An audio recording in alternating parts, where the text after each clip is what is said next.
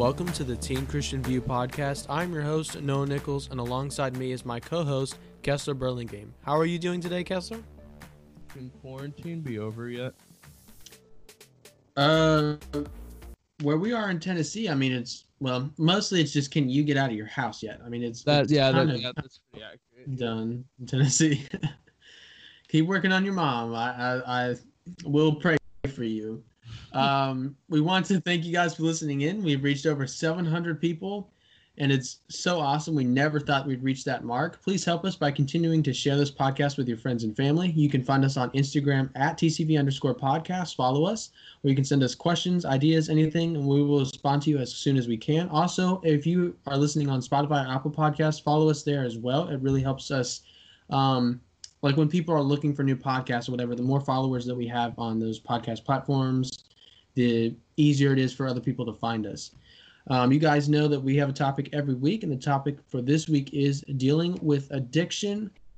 So we chose this topic because we think it's really easy for teenagers to become addicted to things, whether that be like a cell phone, your Xbox, computer, uh, TikTok. TikTok. Shut up, TikTok. Um, uh, video games. Um, so okay, and really with teenagers, uh, stuff like vaping and dr- other drugs like that can also become a problem.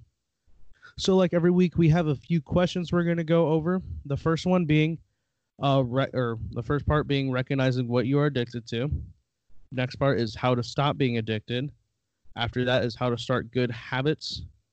And the last one we're going to cover um, self-destructive habits and how to stop those as well.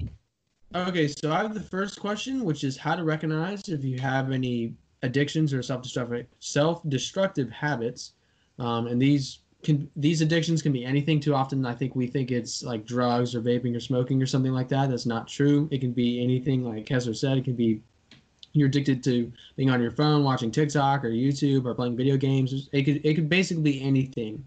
Um, recognizing it, you want to look at what you're doing a lot, and then you want to recognize how willing are you, how willing are you to do something, even if it means you might get hurt or in trouble. Um, that could include you're addicted to drugs, you're addicted to vaping, something like that. When you think of more like a, you can think of, kind of put it in your mind thinking of a little kid who's really, really, really likes sugar and likes candy, and they're kind of addicted to it. And even though they're going to get in trouble and they're going to get a, a spank from their mom, they keep going back to the candy. If you do something like that, then you're probably addicted to something. Um, do you have a difficult time not doing it? Um, it can be really hard. It's it's not. It can be really. It is really hard to stop an addiction. And if you don't think you have an addiction, but then you try to stop doing something, and this can go for anything, and you find it really hard to stop doing that, you might be addicted to doing something, to to doing whatever that might be. So, uh, my question is how to stop an addiction. So, obviously, this is going to be very difficult. So, the first, like, the first step basically is to stay as far away from that thing as you possibly can. So, let's say it's your phone. Maybe just, just put it down and do, just distract yourself. Do something else, like maybe hang out with friends or family. Also, um, like usual, I say I tend to say this a lot. Uh, seek outside help. You can't go through life alone, so maybe you have someone that can help you with whatever addiction you are struggling with. So basically, uh, when you stay away from your addiction, you're trying to starve it in a way um, by not doing it for a while. So the longer you manage to stay away from it, the easier will be to like not go back to having that addiction again. All right, so I have the third question, which is how to start a good addiction slash habit. Um, an example would be like going to the gym often if you're trying to work out or something like that. Maybe you're trying to start a new diet. I don't know. A good addiction could also include reading the Bible every day. Um, I don't think it's bad to be. I don't think all addictions are bad. I don't think being addicted to reading the Bible is bad at all. Um, but to do this, it's you need to have either a lot of self control or somebody to help you do this. Um, for me, it's it can be harder for me to have a whole lot of self control. Like when I want to to do something that I know might not necessarily be healthy all the time. Like I really want to eat four Pop Tarts, even though I know I shouldn't. It's hard for me to say no to myself. When you have somebody who keeps you accountable, that makes it much easier to start a new good addiction or habit or whatever. So I think it's important to have somebody who can keep you accountable to those sorts of things. Um, and that can just be your friend. I- don't know, you have a workout buddy. I don't know. It depends on what you're doing. It could be your parent. Uh, it, sometimes it could even be an app. I don't know. It just it's really helpful, in my opinion, to have something or somebody to keep you accountable to whatever you're trying to start that is new. Yeah. So the last uh, part I'm going to be covering is self-destruct self-destructive habits and how to stop them. So first off, covering the self-destructive habits. Um, some, for example, it's uh, cutting, uh, constantly putting yourself down, um, believing you can never be good. Those are just a few examples. There's probably there's definitely more. So the first part um, of getting away from these addictions is find someone that, that can help you. Uh, if you're, especially if you're like cutting and cutting yourself, uh, believing you can't be good at anything, that is bad. You're just putting yourself down all the time. You have, you need to find someone to help you. Also, go to the Bible for guidance. More than more than likely, you can find something in the Bible that can help you.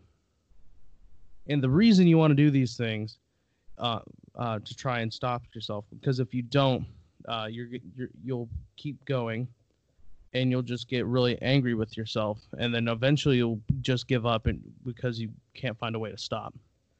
So you have to find someone to help you go to the bible pray find someone before it gets really bad.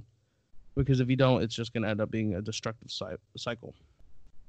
Okay we wanted to take this opportunity to also speak on suicide because we know this is something that a lot of teenagers face all the time um, go back to what we've listened to what we have said earlier go get help um, obviously, suicide is not going to make life any better since you will no longer be alive. But I think also importantly, thinking constantly about suicide doesn't make life any better either.